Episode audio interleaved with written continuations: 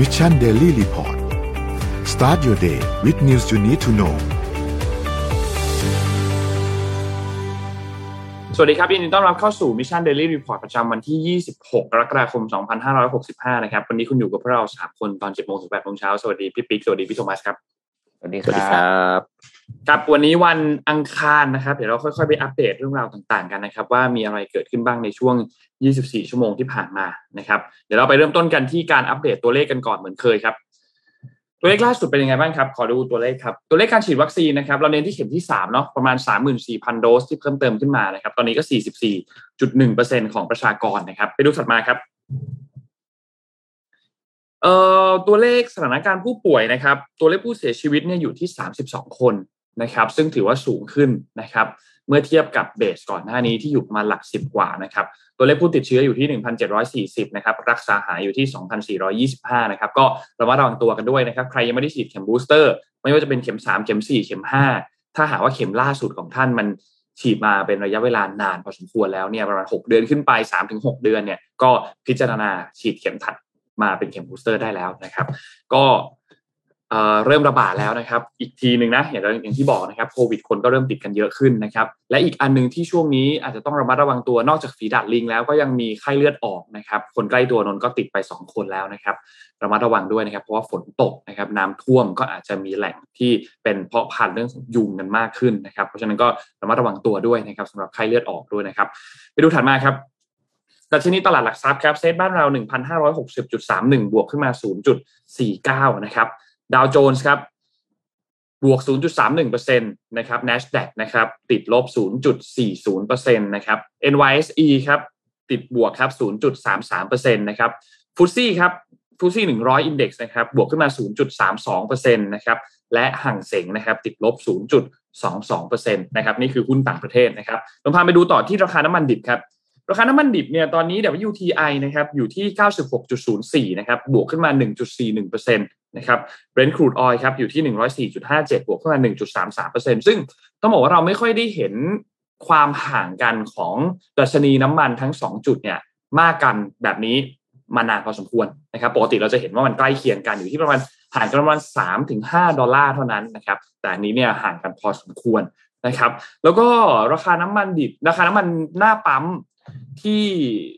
ประเทศไทยเนี่ยรู้สึกว่าวันนี้จะติดลบ 60 สตางค์ด้วยนะครับ แล้วก็ค่าการกลั่นที่สิงคโปร์รู้สึกว่าก็จะมีการปรับตัวลดลงเราอาจจะได้เห็นราคาน้ำมันที่หน้าปั๊มที่เราเติมเนี่ยปรับตัวลดลงในช่วงสัปดาห์นี้สัปดาห์หน้านะครับ ก็ติดตามกันต่อไปนะครับ ไปดูราคาทองคำครับทองคำตอนนี้อยู่ที่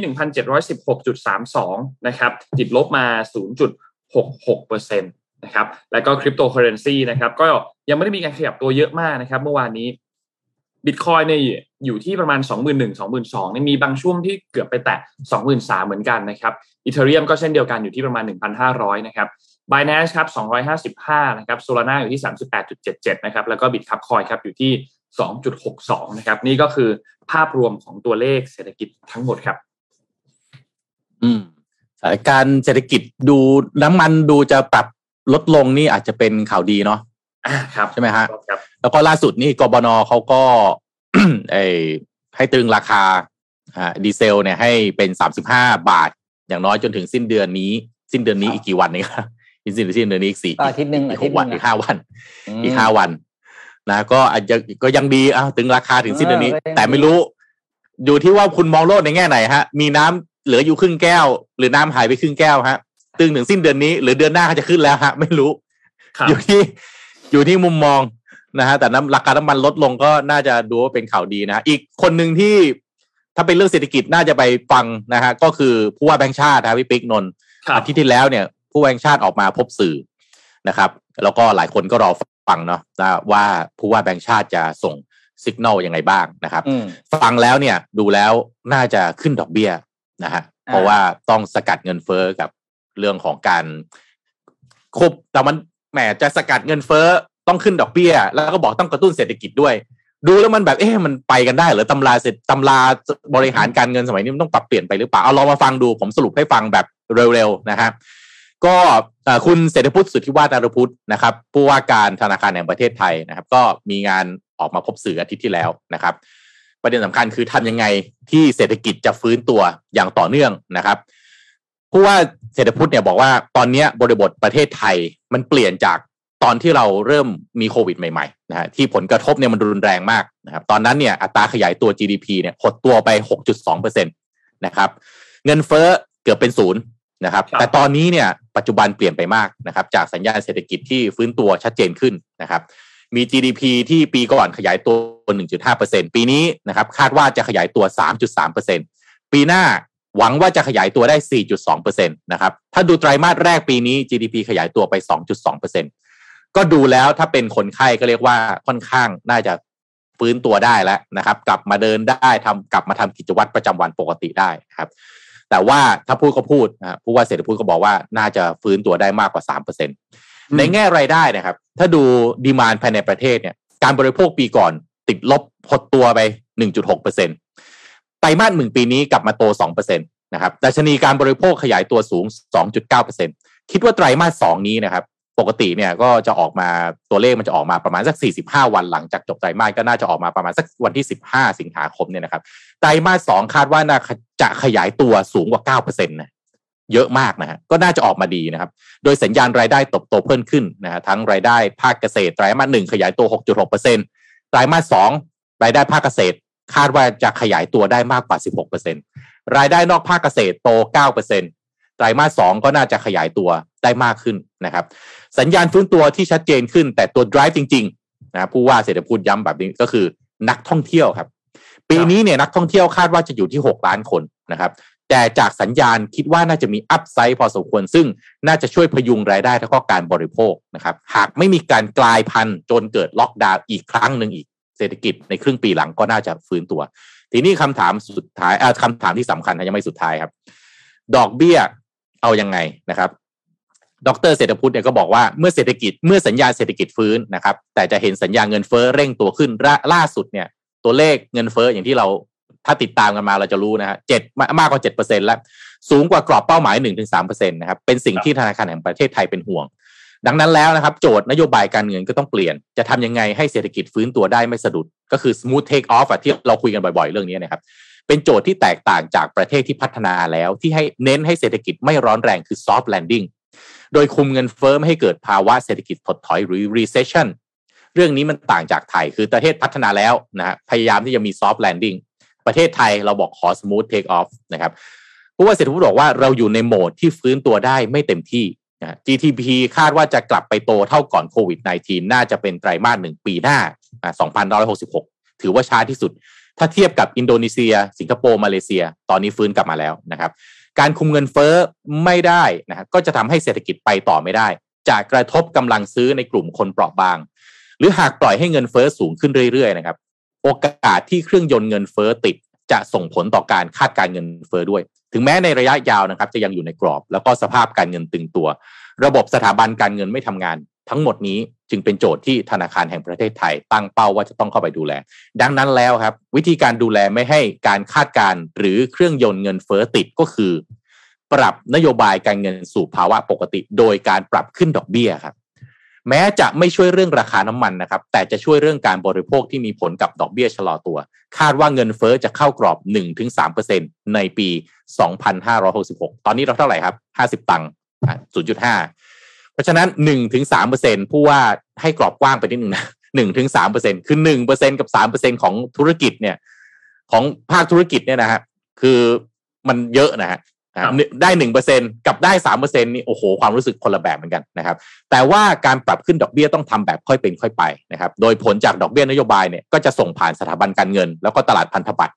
แล้วก็ต้องใช้เวลานะครับ แต่จะมีผลต่อการคาดการทันที โดยจะสร้างความเชื่อมั่นว่าธนาคารกลาง จะดูแลเสถียรภาพ ราคาและเงินเฟ้อ ให้กลับเข้ากรอบเป้าหมาย ซึ่งไม่จำเป็นจะต้องให้เงินเฟ้ออยู่ในกรอบตลอดเวลา แม้ในระยะสั้นจะหลุดกรอบ แต่ในระยะปานกลางและยาว จะยังคง คงอยู่ในกรอบนะครับการ take action ก็ขึ้นแบบค่อยเป็นค่อยไป ไม่ได้ขึ้นแบบครั้งเดียวแล้วจบ ต้องปรับเข้าสู่สภาวะปกติ ตอนนี้ดอกเบี้ยต่ำเป็นประวัติการ เราไม่ได้เหยียบเบรก แต่จะเป็นการถอนคันเร่ง แต่ผมจะไม่พูดว่าจะทำให้เงินเฟ้อกลับเข้าเป้า เพราะว่าสมมติราคาน้ำมันขึ้น ซึ่งเป็นสิ่งที่ธนาคารกลางในโลกควบคุมไม่ได้ จะทำให้เงินเฟอ้อลดลง เราต้องดึงเศรษฐกิจลงมหาศาลเพื่อให้ราคาน้ำมันลง เราจะ balance ว่าเงินเฟ้อมาจากไหน เราไม่ต้องทำตามกลุ่มประเทศพัฒนาแล้ว ซึ่งเราเปรียบเทียบกับผลภาระจากการขึ้นดอกเบี้ยกับเงินเฟ้อเนี่ยจะพบว่าเงินเฟ้อสูงขึ้น จะกระทบภาระมากกว่าดอกเบี้ยถึงเจ็ดเท่านะครับ แปลว่า ถ้าขึ้นดอกเบี้ยหนึ่งเปอร์เซ็นก็พอๆกับ ภาวะเงินเฟ้อเนี่ย ขึ้นไปเจ็ดเท่านะครับ เพราะฉะนั้นก็ถ้าเปรียบเทียบแล้วเนี่ยก็ขึ้นดอกเบี้ยอาจจะช่วยลดภาระภาระเงินเฟ้อลงมาได้นะครับทีนี้ทุนสำรอง นี่คือสิ่งที่หลายคนรอฟังอยู่เช่นเดียวกันนะว่าเฮ้ยและที่ค่าเงินบาทปัจจุบันเนี่ยมันมันปิ่มปิ่มสามเจ็ดแล้วเนี่ย แล้วเอาต้องเอาเงินบาทเข้าไปนะฮะพยุงค่าเงินเอาไว้เนี่ย เงินสำรองเราเนี่ยในท้องพระคลังเนี่ย มันจะยังมีมากพอหรือเปล่านะครับ นโยบายการดูแลอัตราแลกเปลี่ยนเนี่ยนะฮะปัจจุบันเป็นอัตราแลกเปลี่ยนอัตราดอกเบี้ยลอยตัวนะครับทำให้มีความจำเป็นในการเข้ามาพยุงเงินบาทมีน้อยลงมาก ไม่เหมือนปี 40 นะครับ สิ่งที่ธนาคารแห่งประเทศไทยห่วง และไม่อยากเห็นคือการอ่อนค่าเร็ว เพราะฉะนั้นปัจจุบันนี้ถ้าฟังสัญญาณจากผู้ว่าแบงค์ชาติเนี่ยฮะไม่ค่อยน่าห่วง เพราะมันค่อยๆอ่อนแต่จริงถ้ามาดูปลายทางตอนนี้เกือบสามเจ็ดโอ้สำหรับคนนำเข้าก็หนักเหมือนกันนะครับ ซึ่งตัวเลขการเปลี่ยนแปลงทุนสำรองระหว่างประเทศเนี่ยมาจากสามเรื่องสำคัญนะครับหนึ่งผลตอบแทนที่ได้จากการลงทุนนะครับ ถ้าติดลบทุนสำรองก็ลดลงด้วยสองการตีมูลค่าทรัพย์สินที่ลงทุน ในช่วงที่ดอลลาร์แข็งๆครับ สินทรัพย์สกุลอื่นๆ ก็จะอ่อนค่าทำให้มูลค่าอาจลดลง ถือเป็นตัวแปรสำคัญที่ทำให้เกิดการเปลี่ยนแปลงของทุนสำรอง เพราะธนาคารกลางมักถือหลายสกุลเงิน แล้วก็สามฮะการดำเนินนโยบายค่าเงินของธนาคารแห่งประเทศไทย เพื่อดูแลเสถียรภาพของเงินบาทไม่ให้ผันผวน ถ้าดูปัจจัยทั้งสามปัจจัยนี้นะครับ จะพบว่าทุนสำรองของธนาคารแห่งประเทศไทยลดลงช่วงที่ผ่านมา มาจากการตีมูลค่าสินทรัพย์กลับมาอยู่ในรูปของดอลลาร์เป็นหลัก เพราะดอลลาร์แข็งค่าครับ การซื้อขายทองคำก็มีส่วนต่อการแข่งค่าอ่อนค่าของเงินบาทเช่นเดียวกัน เพราะฉะนั้นทุนสำรองที่ลดลงครับมาจากหลายปัจจัย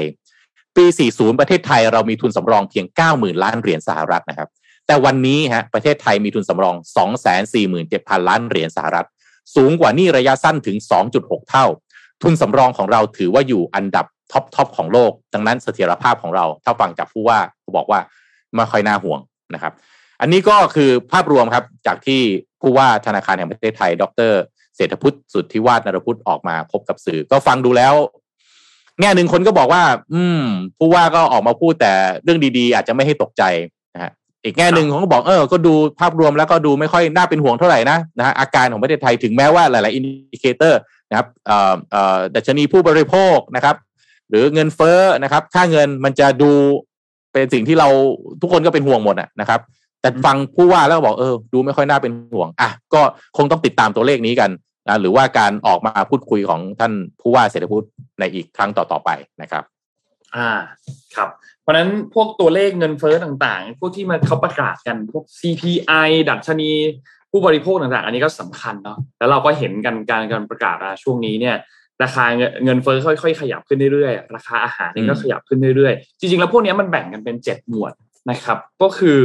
มันจะมีเจ็ดหมวดย่อย แต่สินค้าของไทยทั้งหมดเนี่ยปัจจุบันที่อยู่ในที่มีการ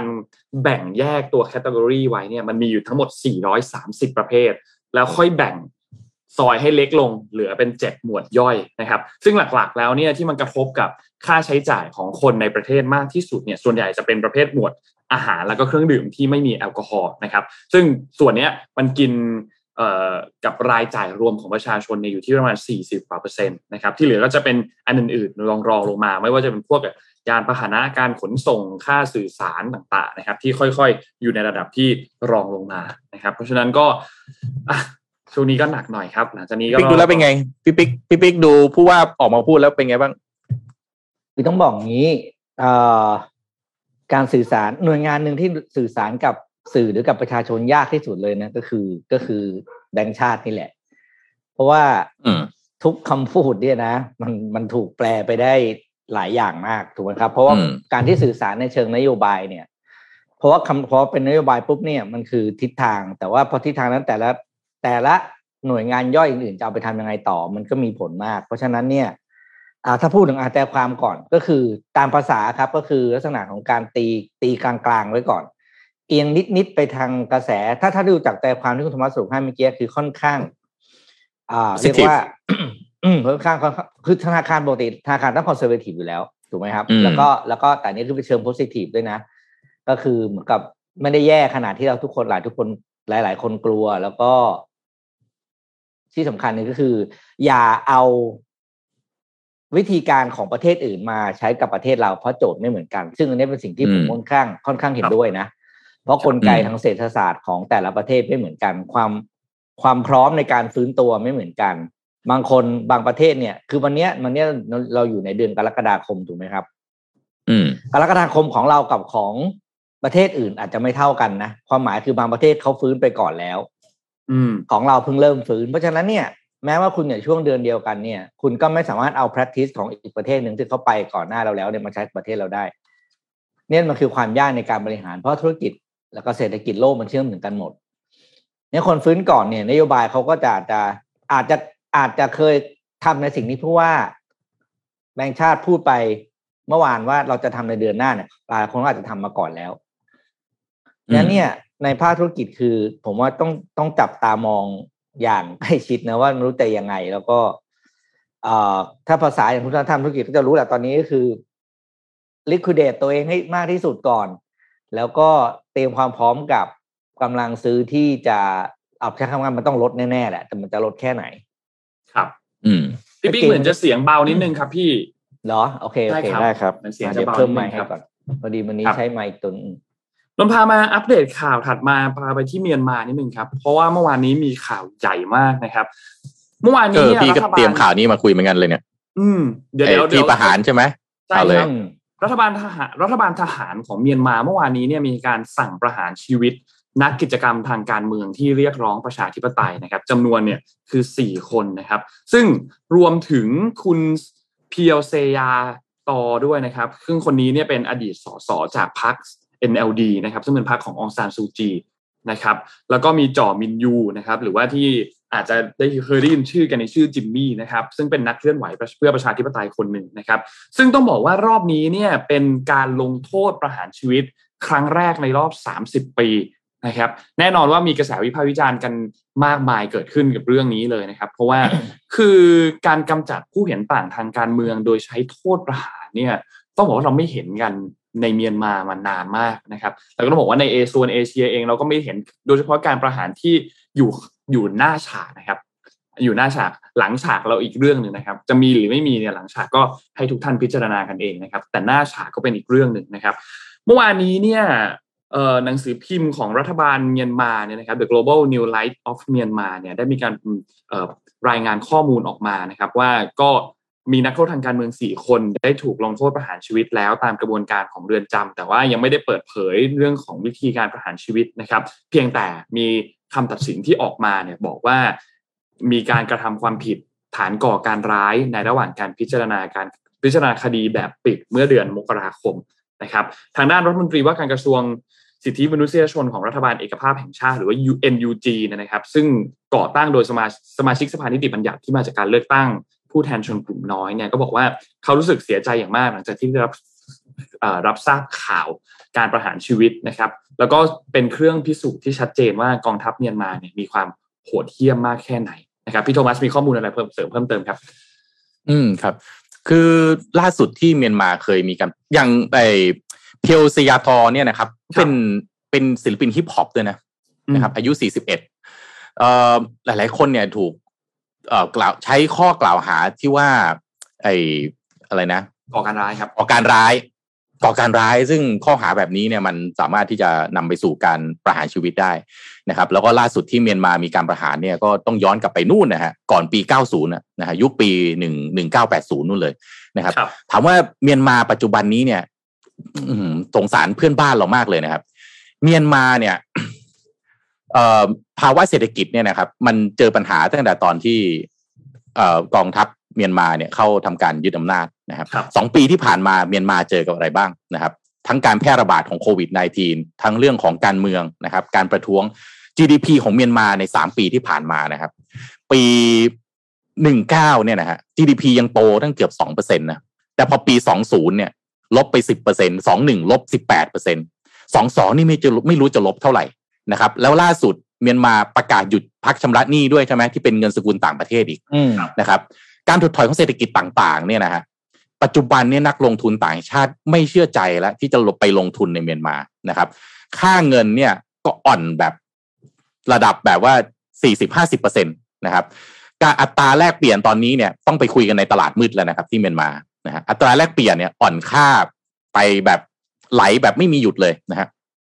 พอเป็นแบบนี้เนี่ยเมียนมาเนื่องจากว่าเอกตาการอ่อนค่า เพราะว่าต่างชาติเขาไปลงทุนเขาไม่กล้าเข้าไปลงทุนเนี่ยเพราะมันกฎหมายเนี่ยมัน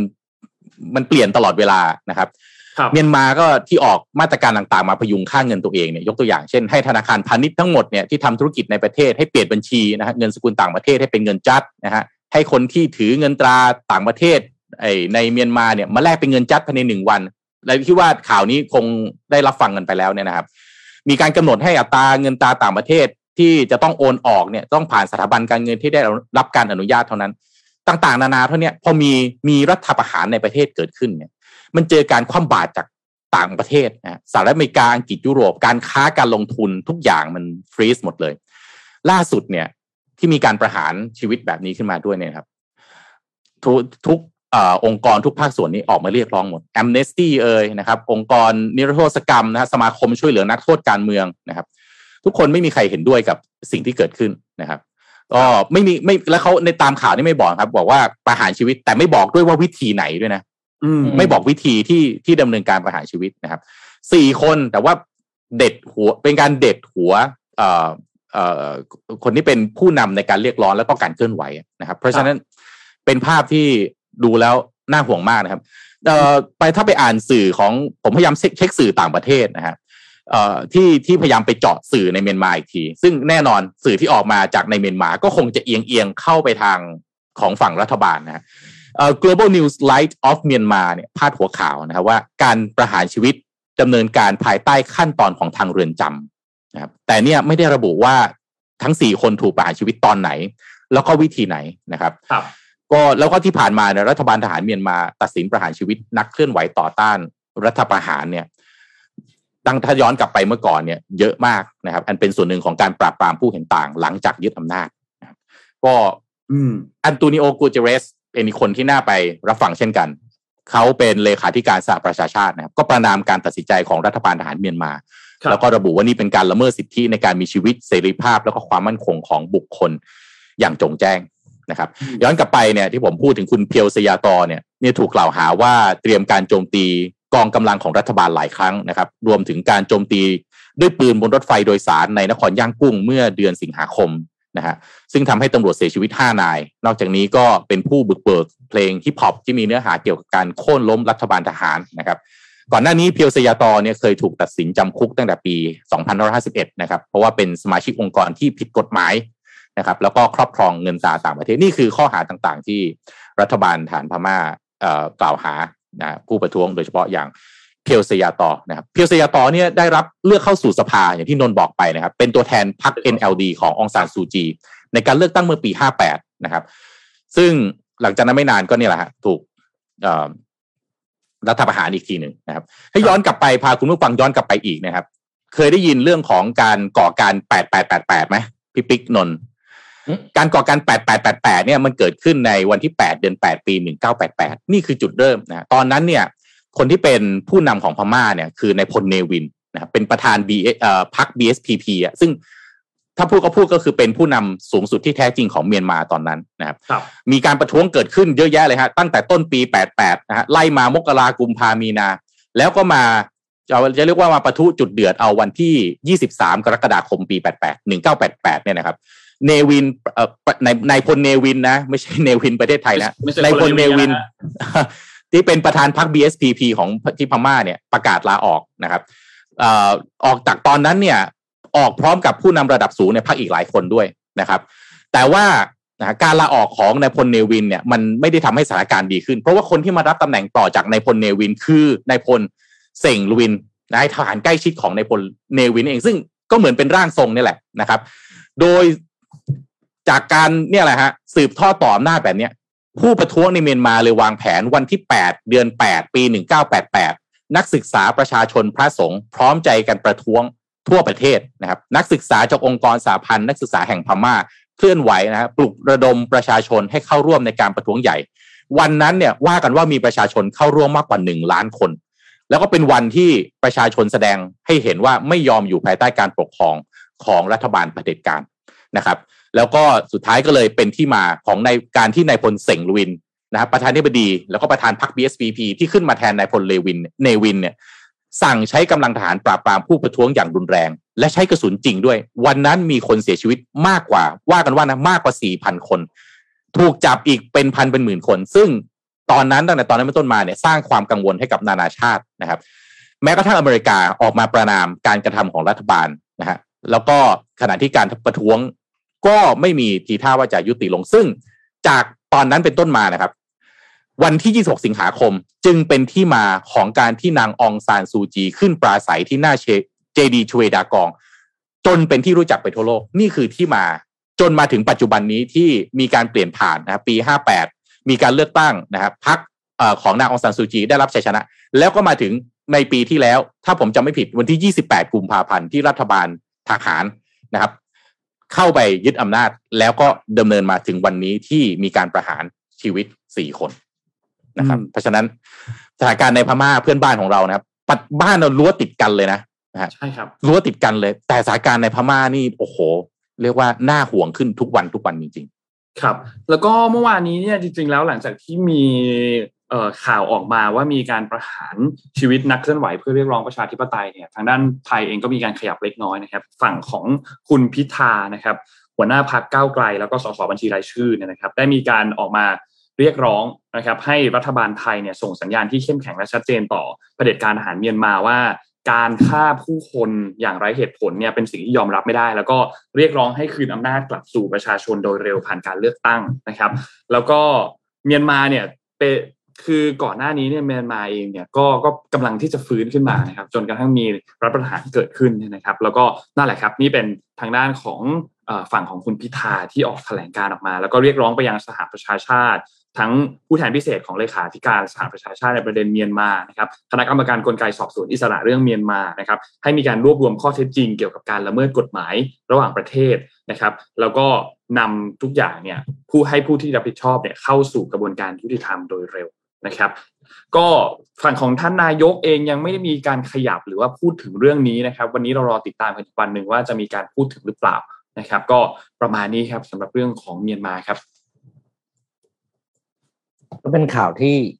ต้องบอกว่าน่าน่าเศร้าเนาะอืม คือมันน่าจะมีทางออกอะไรมากมายนะเยอะแยะ ไม่ต้องถึงกับขั้นต้องโอ้โหประหารชีวิตอะไรอย่างนี้แต่ก็ต้องรอดูแหละครับว่าท่าทีของรัฐบาลเราจะว่าไงบ้างเดี๋ยวพาไปดูเรื่องเกี่ยวกับการเดินทางบ้าง ปีนี้เนี่ย หลาย ๆ สายการบินทั่วโลกเนี่ยเริ่มกลับมาเขาเรียกว่า จะใช้คำว่า fully operate ก็ไม่ได้นะ แต่ว่าทุกคนก็กลับมาบินกันก็เรียกว่ารัวๆแล้วล่ะ แล้วประเด็นที่เกิดขึ้นตามมาตอนนี้ก็คือ ใครที่วางแผนเดินทางไปในเมืองใหญ่ ๆ ทั่วโลก ศึกษาเรื่องเวลาการเดินทางดีๆนะ โดยเฉพาะคนที่ต้อง connecting flight อะเพราะว่าตอนนี้สนามบินหลัก ๆ ทั่วโลกมีปัญหาคือ flight delay กันระนาวนะครับ วันนี้จะมาเล่าให้ฟังก็คือที่ที่โตรอนโตนะครับโตโตรอนโตเนี่ยมีสนามบินชื่อ Pearson International นะครับ ซึ่งเมื่อห้าปีก่อนเนี่ยนะคุณโทมัสกับนนท์เขาบอกเขาเคยเป็นสนามบินที่ได้รับรางวัลเรื่องของ service นะครับ เป็นสนามบินที่มีให้ได้รับรางวัลมีการบริการดีที่สุดในโลกติดต่อกันห้าปีนะครับ แล้วก็พอเจอโควิดปุ๊บเนี่ยก็ทุกคนก็หยุดไปแล้วก็กลับมา operate วันนี้สนามบินโตรอนโตได้รับจะบอกว่าอะไรนะ ได้รับความ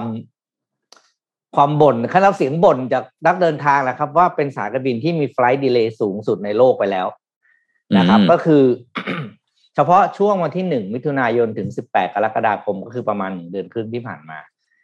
ห้าสิบสามเปอร์เซ็นต์ของ flight ที่เดินบินออกจากสนามบินอ่า Pearson เนี่ย late ห้าสิบสามเปอร์เซ็นต์นะครับ late เกินครึ่งชั่วโมง แปลว่า เนี่ยคุณบินเข็นเครื่องบินขึ้นลงสองไฟต้องมี flight หนึ่ง late นะครับ ก็เลยเป็นที่มาว่า ตอนนี้เป็นสนามบินทุกคนกลัวมากเรื่องการเดินทาง Wall Street Journal มีกราฟให้เราดูอันหนึ่งครับ เป็นกราฟที่บอก indicator ว่า สนามบินไหนในโลกเนี่ย ในแต่ละทวีปเนี่ยมี flight ที่ delay ตามตารางบินเนี่ยเกิน 15 นาทีบ้างนะครับ อันนี้ถ้าดูกราฟนะครับจะเห็นว่าดูที่ North America นะครับ ดูบาแถบที่3 JFK เนี่ยยัง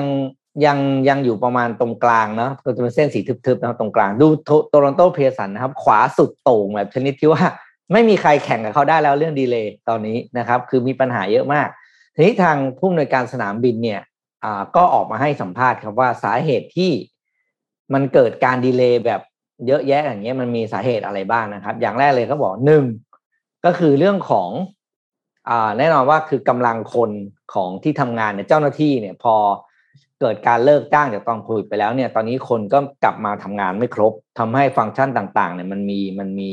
เจ้าหน้าที่ไม่ครบไม่ครบคนนะครับสองคือมาตรการ การตรวจสแกนร่างกายที่เข้มข้นขึ้นจากโควิด เพราะฉะนั้นเนี่ยมันจะใช้เวลาต่อคนจากการสแกนเขาบอกเขาเฉลี่ยคนหนึ่งที่สแกนอยู่ประมาณสิบอันนี้แบบต้องบอกนะประมาณสิบสองนาทีนะครับเพราะสิบสองนาทีนี่คือตั้งแต่คุณถอดทุกอย่างใช่ไหมถอดรองเท้าสแกน คือตอนนี้มันสแกน double แล้วไง เมื่อก่อนคุณต้องสแกนอาวุธเรื่อง security ด้วย ตอนนี้คุณต้องสแกนเชื้อโรคด้วยจากสิบสองนาทีกลายเป็นสิบแปดนาที ก็คือเวลาเลยเพิ่มขึ้นประมาณสักสี่สิบเปอร์เซ็นตนะครับต่อมาก็คือเรื่องของระบบกระเป๋าครับ ระบบ ตัวระบบการบริหารไอ้ baggage system ตอนนี้มันมันมีปัญหาก็คือเรื่องของการ tracking กระเป๋าการจัดรวมถึงคนที่ไปหิ้วกระเป๋ามาจากสายพาน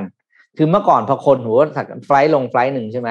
คุณธรรมะมีเจ้าหน้าที่ยี่สิบคนไปไปไปโหลดกระเป๋ามาจากใต้ท้องเครื่อง มันก็จะได้สปีดแบบหนึ่งแต่วันนี้ยี่สิบคนแล้วเหลือแค่สิบสองคนอะ เพราะฉะนั้นมันเป็นไปไม่ได้เลยที่ที่การโหลดกระเป๋ามันจะเร็วเท่าเดิม แถมจำนวนไฟล์เนี่ยก็น้อยกว่าเดิม พอจำนวนไฟล์น้อยกว่าเดิมแปลว่า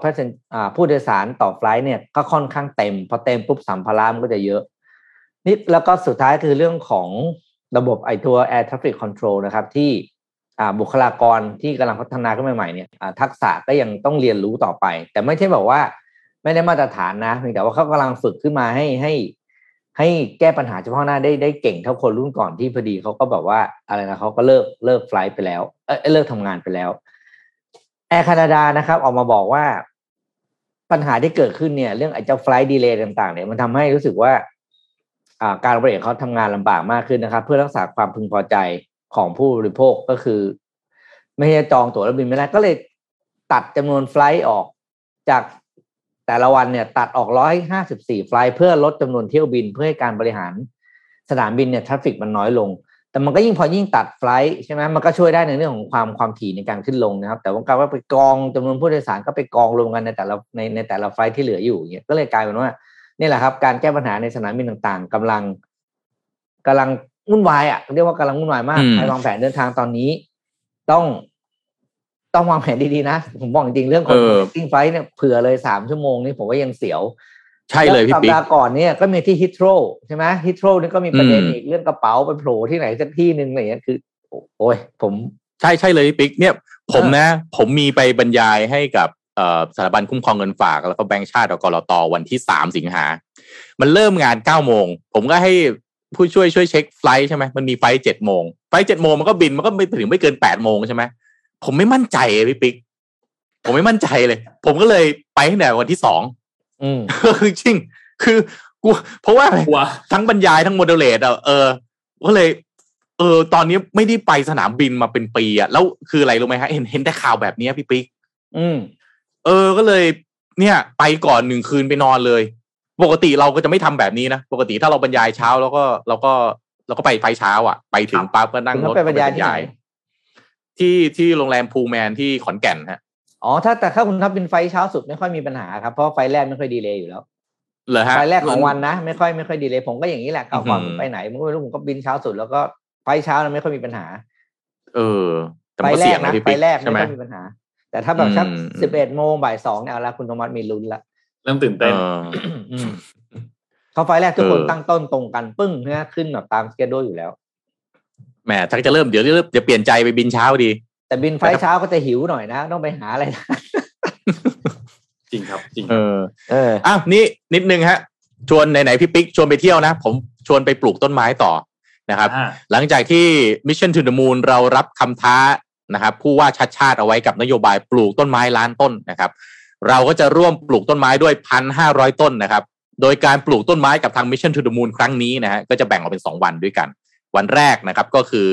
อวันอาทิตย์ที่ 7 สิงหาคมนะครับ อันนี้จะไปที่สวนหลวงรอ9นะครับเวลา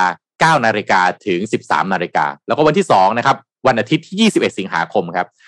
วันเราจะไปกันที่ศูนย์กีฬาบึงหนองบอนนะครับ เวลา 9 นาฬิกาถึง 13 นาฬิกาเช่นกันนะครับนั้นสำหรับแฟนๆ รายการนะครับ ใครที่อยากร่วมปลูกสมัครมาได้เลยนะครับ ตามลิงก์เดี๋ยวให้สมมูลปักเอาไว้นะครับ ที่คอมเมนต์นะครับ เราเปิดรับนะครับ ผู้ที่จะมาร่วมกันปลูกวันละแค่ 60 ท่านเท่านั้นจริงๆ จะได้ทั่วถึงกันนะฮะไม่งั้นเดี๋ยวยกกันมาหมดนะครับพันกว่าท่านเราไม่ไหวนะฮะแล้วก็เพื่อที่ให้ทางทีมงานเนี่ยสามารถดูแลทุกคนได้นะครับ แล้วก็เพื่อที่ทุกท่านจะได้ปลูกต้นไม้กันได้แบบเต็มที่ด้วยนะครับอาทีมงานก็จะมีการคัดเลือกผู้เข้าร่วมงานจากคำตอบที่ส่งเข้ามานะครับ แล้วก็จะประกาศผลให้ทราบในวันที่หนึ่งสิงหาคม นะฮะที่จะถึงนี้นะครับ ก็รอพบทุกท่านนะครับ ไปปลูกต้นไม้ด้วยกันนะเอาให้ถึงหนึ่งล้านต้นนะของเรารับโคต้ามาพันห้าร้อยนะนะครับพันห้าร้อยต้นก็ไหวอยู่นะ คิดว่านะคุณผู้ฟังของเราทุกท่าน แล้วก็รวมถึงทีมงานของมิชชั่นทุกคน น่าจะเอาอยู่พี่ไปกันวันไหนฮะปลูกต้นไม้นนไปวันที่เจ็ดนนไปที่สุดลงรอเก้าเนี่ยไปด้วยอ๋อพี่ยังดูวันอยู่ฮะเอาให้ไม่ให้ไม่ให้ไม่ติดกับคิว แต่ยี่สิบเอ็ดเนี่ยยี่สิบเอ็ดนี่นนท์จะไปต่างจังหวัดครับ ก็เลยอาจจะผมลง ของผมลงยี่สิบเอ็ดไว้ อ่าโอเคได้ครับ ก็ไว้พบกันครับ มีสองวันวันที่เจ็ดวันที่ยี่สิบเอ็ดครับ ก็สามารถลงชื่อได้ครับ รอดูครับว่าเขาจะประกาศกันเร็วๆนี้เนาะเดี๋ยวก็ประกาศแล้วอืมเพราะพี่ก็จองโคต้าไว้แล้วพี่มีโคต้ากัญชาสีต้นฮะ ยังดูว่าจะไปลงที่ที่ไหนดีนะเขาจะปลูกหรือเปล่าไม่รู้รอเล่นนะฮะรอเล่นนะฮะเดี๋ยวต้นไม้นี่ทีมงานเขาจะเตรียมเอาไว้นะครับ อ่านมพามาดูต่อครับ เกี่ยวกับ ของ SCB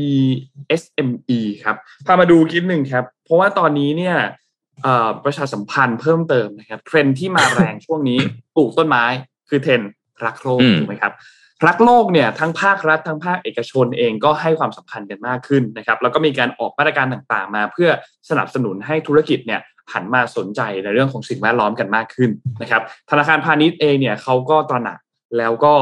เห็นถึงความสำคัญในการทั้งอนุรักษ์พลังงาน ทั้งอนุรักษ์สิ่งแวดล้อมนะครับตามแนวนโยบายความยั่งยืน โดยเฉพาะอย่างยิ่งในภาคธุรกิจแล้วก็ SME เนี่ยซึ่งต้องบอกว่ามีส่วนสำคัญมาก ๆ กับการเปลี่ยนแปลงสภาพอากาศของโลกนะครับธนาคารไทยพาณิชย์เขาก็เลยเตรียมแผนอันหนึ่งขึ้นมานะครับเพื่อที่จะสนับสนุนผู้ประกอบการ SME ในการที่จะปรับกระบวนการธุรกิจ เพื่อให้เข้าสู่การประหยัดพลังงาน ลดต้นทุนมากขึ้นอนุรักษ์สิ่งแวดล้อมมากขึ้น แล้วก็ตอบโจทย์การดำเนินธุรกิจที่ยั่งยืนมากขึ้นนะครับ โดย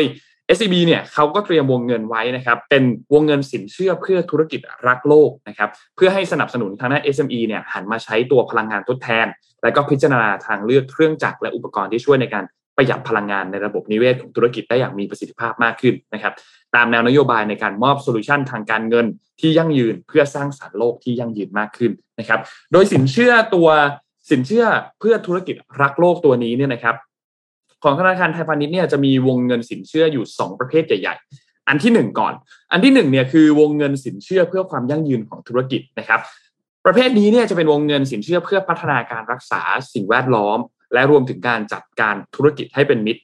ต่อสังคมและสิ่งแวดล้อมมากขึ้น ยกตัวอย่างเช่นอะไรยกตัวอย่างเช่น การใช้พลังงานทดแทน การยกระดับเพิ่มประสิทธิภาพการขนส่ง ด้วยพลังงานสะอาด การบำบัดของเสียต่างๆนะครับเขาก็จะมีสินเชื่อที่เป็นสินเชื่อแบบระยะยาวให้นะครับ อีกอันหนึ่งอีกประเภทหนึ่งนะครับก็คือวงเงินสินเชื่อเพื่อเพิ่มประสิทธิภาพการผลิตนะครับ ก็คือเป็นสินเชื่อที่ตรงตัวเลยครับ คือเพื่อการลงทุนในพวกเครื่องจักรพวกเทคโนโลยีต่างๆ ที่ช่วยประหยัดพลังงานมากขึ้น เพิ่มประสิทธิภาพการผลิต การบริหารจัดการต้นทุน และการลงทุนในระบบเทคโนโลยีและแพลตฟอร์ม เพื่อปรับปรุงการผลิตนะครับหรือว่า Data Analytics แพลตฟอร์มนะครับการบริหารสินค้าคงคลังเป็นต้นนะครับก็จะเป็นการให้วงเงินสินเชื่อระยะยาววงเงิน 100%ของมูลค่าการลงทุนนะครับโดยมูลค่าสูงสุดวงเงินเนี่ยอยู่ที่ 100 ล้านบาทนะครับนอกจากนี้เนี่ยก็มีแคมเปญพิเศษสำหรับผู้ประกอบการธุรกิจขนาดกลางด้วย แล้วก็ขนาดย่อมนะครับที่ขอวงเงินสินเชื่อ และตั้งวงเงินสินเชื่อเพื่อติดตั้งแผงโซลาเซลล์ในธุรกิจนะครับตั้งแต่เดือนกรกฎา กรกฎาคมจนถึงเดือนกันยายนในปีนี้ปี 65 นะครับ แล้วก็เบิกเงินเบิกจ่ายวงเงินสินเชื่อภายในวันที่ 31 ตุลาคมนะครับ จะมีการให้อัตราดอกเบี้ย 0%ใน 3 เดือนแรกนะครับ และผู้ประกอบการที่ขอวงเงินสินเชื่อ และก็ตั้งวงเงินสินเชื่อเพื่อติดตั้งแผงโซลาเซลล์ในธุรกิจตั้งแต่ 10 ล้านบาทขึ้นไปเนี่ยจำนวน 100 บริษัทแรกนะครับ จะได้รับบัตรกำนันเซ็นทันนะครับ มูลค่า 2,000 บาท 1 บริษัทต่อบัตรกำนัน 2,000 บาทนะครับ ถ้าใครที่สนใจ นะครับเป็นผู้ประกอบการ SME แล้วก็สนใจตัวโครงการสินเชื่อเพื่อธุรกิจรักโรคกับธนาคารไทยพาณิชย์นะครับก็สามารถสอบถามเงื่อนไขเพิ่มเติมได้นะครับได้ที่ผู้จัดการธุรกิจสัมพันธ์นะครับหรือว่าจะเป็น SCB Business Call Center นะครับโทรก็ได้ 0 2 7 2 2 2 2 2 2 นะครับก็สมมูลน่าจะปักลิงก์ไว้ให้แล้วก็สามารถเข้าไปดูข้อมูลในนั้นด้วยนะครับยังไงก็ขอบคุณ SCB SME ด้วยครับสำหรับข้อมูลดีๆครับ อืม อ่าพี่ปิ๊กฮะ นนชอบกิน KFC ไหมชอบครับ เออ ล่าสุดทางรอยเตอร์ครับพี่ปิ๊กนนฮะ ตีข่าวครับว่าเจ้าของแฟรนไชส์ในประเทศไทยเนี่ย ก็คือ Restaurant Development จำกัดเนี่ยนะครับ จะพิจารณาขายแฟรนไชส์ KFC ในประเทศไทยครับ ซึ่งมีมูลค่าประมาณหนึ่งหมื่นหนึ่งพันล้านบาทนะครับ ซึ่งก็ไม่แน่ใจว่าสาเหตุคืออะไรนะครับ แล้ว ข่าวนี้ออกมาจากรอยเตอร์สนี่ก็คือค่อนข้างมีความน่าเชื่อถือสูงนะครับรอยเตอร์สเนี่ยรายงานข่าวนี้โดยอ้างแหล่งข่าวสามรายนะครับที่ระบุว่า RD นะซึ่งเป็นตัวย่อของ Restaurant Development นะครับซึ่งเป็นบริษัทที่ตั้งอยู่ในประเทศไทยเนี่ยนะครับโดยได้รับการสนับสนุนจากกลุ่มทุนเยอะแยะมากมายเนี่ยนะครับกำลังหารือกับบริษัทที่ปรึกษาอย่างน้อยหนึ่งแห่งเกี่ยวกับความเป็นไปได้ในการขาย KFC ครับก่อนหน้านี้เนี่ยมีกระแสข่าวว่า RD กำลังพิจารณาการขายธุรกิจ KFC ของตัวเองตั้งแต่ปี 63 นะครับ แต่กระบวนการที่ว่าเนี่ยหยุดชะงักไปเนื่องจากเจอเรื่องของโควิดนะครับ โดยทาง RD ยังไม่ออกมาแสดงความเห็นใดๆในประเด็นนี้นะครับ โดยการฟื้นตัวในแง่รายได้ของ KFC เนี่ยนะครับมาพร้อมกับความเชื่อมั่นของผู้บริโภคที่น่าจะปรับตัวสูงขึ้นในเดือนมิถุนายน เป็นครั้งแรกในรอบ 6 เดือนนะครับ โดยได้รับแรงหนุนจากกิจกรรมทางเศรษฐกิจที่ดีขึ้นภายหลังการผ่อนคลายมาตรการควบคุมโควิดตามข้อมูลจากเว็บไซต์ของ RD เนี่ยนะครับบันทึกยอดขายไตรมาส สูงสุดเท่าที่เคยมีมาในช่วง 3 เดือนแรกของปี 65 นะครับ แล้วก็ยังเป็นอัตราการเติบโตยอดขายสาขาเดิมประจำปีที่สูงที่สุดอีกด้วย แล้วก็แหล่งข่าวอีกรายก็เปิดเผยว่าธุรกิจ KFC ของ RD เนี่ยคาดว่าจะเติบโตต่อไปอีกในอีกหลายไตรมาสข้างหน้า เนื่องจากการฟื้นตัวของเศรษฐกิจ แล้วก็แหล่งข่าว 2 รายให้ข้อมูลตรงกัน ทั้งหมดนี้มาจากรอยเตอร์สหมดเลยนะครับคุณผู้ฟังครับผู้ที่มีแนวโน้มนะครับจะได้ครอบครอง KFC ของ RD อาจรวมถึง Central Restaurant Group หรือ CRG นะครับแล้วก็ The QSR of Asia นะครับซึ่งเป็นบริษัทในเครือไทยเบฟนะครับทั้งสองบริษัทนะครับเป็นผู้ดำเนินกิจการแฟรนไชส์ KFC ในประเทศไทยอยู่แล้วด้วยนะครับไทยเบฟเนี่ยปฏิเสธที่จะแสดงความเห็นนะครับส่วน CRG ยังไม่ตอบกลับคำถามจากรอยเตอร์สครับ RD เนี่ยตั้งขึ้นในปี 2519นะครับ ปัจจุบันมีพนักงานมากกว่า 5,000 คน แล้วก็กำลังดำเนินการกิจการร้าน KFC ทั่วประเทศไทยเนี่ยมากกว่า 240 สาขานะครับ จากเมื่อ 2 ปีก่อนเนี่ยมีพนักงาน 4,000 คน แล้วก็บริหารจัดการร้านแค่ 236 สาขา เช่นเดียวกับในตลาดอื่นๆนะครับ การควบรวมแล้วก็เข้าซื้อกิจการในเอเชียตะวันออกเฉียงใต้กำลังอยู่ในช่วงเวลาที่น่าจะไม่แน่ใจว่าบางคนใช้คำว่ายากลำบากนะครับ แต่บางคนใช้คำว่า โอ้โหกำลังเฟื่องฟูมากๆนะครับ ก็สัปดาห์ที่แล้วก็อย่างที่ผมบอกไปนะฮะธนาคารกลางแห่งประเทศไทยก็ออกมาเรื่องของเงินเฟ้อเรื่องของเศรษฐกิจ ก็เลยอาจจะเป็นที่มาหรือเปล่าที่ทำให้เร่งให้การ ซื้อขายเนี่ย มันอาจจะทำได้เร็วขึ้น คนอยากขายก็ตัดสินใจได้เร็วขึ้น คนพร้อมจะซื้ออยู่แล้วก็ทำได้เร็วขึ้นนะครับอะติดตามกันต่อไปครับ คือต้องบอกว่า KFC ในบ้านเราเนี่ยมีมีสามเจ้าของเนาะที่ได้รับที่ได้รับตัวไลเซนส์ในการให้มาเปิดแฟรนไชส์ในประเทศไทยนะครับ เพราะฉะนั้นก็ก็น่าสนใจครับว่า movement นี้จะไปยังไงต่อครับซึ่งอันนี้น่าสนใจนะ ปีนี้หกห้าใช่ไหมครับ คือข่าวการขายข่าวขาย KFC เนี่ยไม่ได้เพิ่งมีนะครับ ผมเช็คข่าวกลับไปเนี่ย ปีหกสามก็มีฮะ ตอนนั้นปีหกห้านี่รอยเตอร์สรายงานนะ ตัดหน้าสำนักข่าวอื่นรายงานหกสามเนี่ย ถ้าอ้างจากบลูมเบิร์กนะฮะบลูมเบิร์กเนี่ย บอกว่า RD หรือไอ้ Restaurant Development เนี่ยนะครับ จะขายเอ่อไอ้สิบไอ้ไอ้แฟรนไชส์สาขาทั้งหมดเนี่ยนะครับ ที่สองสองร้อยล้านเหรียญสหรัฐเท่านั้นเองพอมาปีนี้เนี่ยจะขายที่สามร้อยล้านเหรียญสหรัฐก็ก็ก็ก็ปรับตัวกับราคาขึ้นเร็วกันนะภายในสองปี นะครับก็เป็นสามก๊กนะ ที่มันกำลังจะเหลือแค่สองก๊กคล้ายๆกับไอ้นี่แม่พี่ปิ๊กนนคล้ายๆกับ ไอ้นี่แม่โอเปอเรเตอร์มือถืออะก็ก็มีความคล้ายอยู่นะฮะ มีความคล้ายไหมไม่ไม่เชิงไม่เชิง เพราะว่าอันนี้มันแค่แบรนด์เดียวไงแบรนด์เดียว operate สามคน แต่ว่าถ้ามือถือนี่คือสามโอเปอเรเตอร์ก็สามแบรนด์ อืม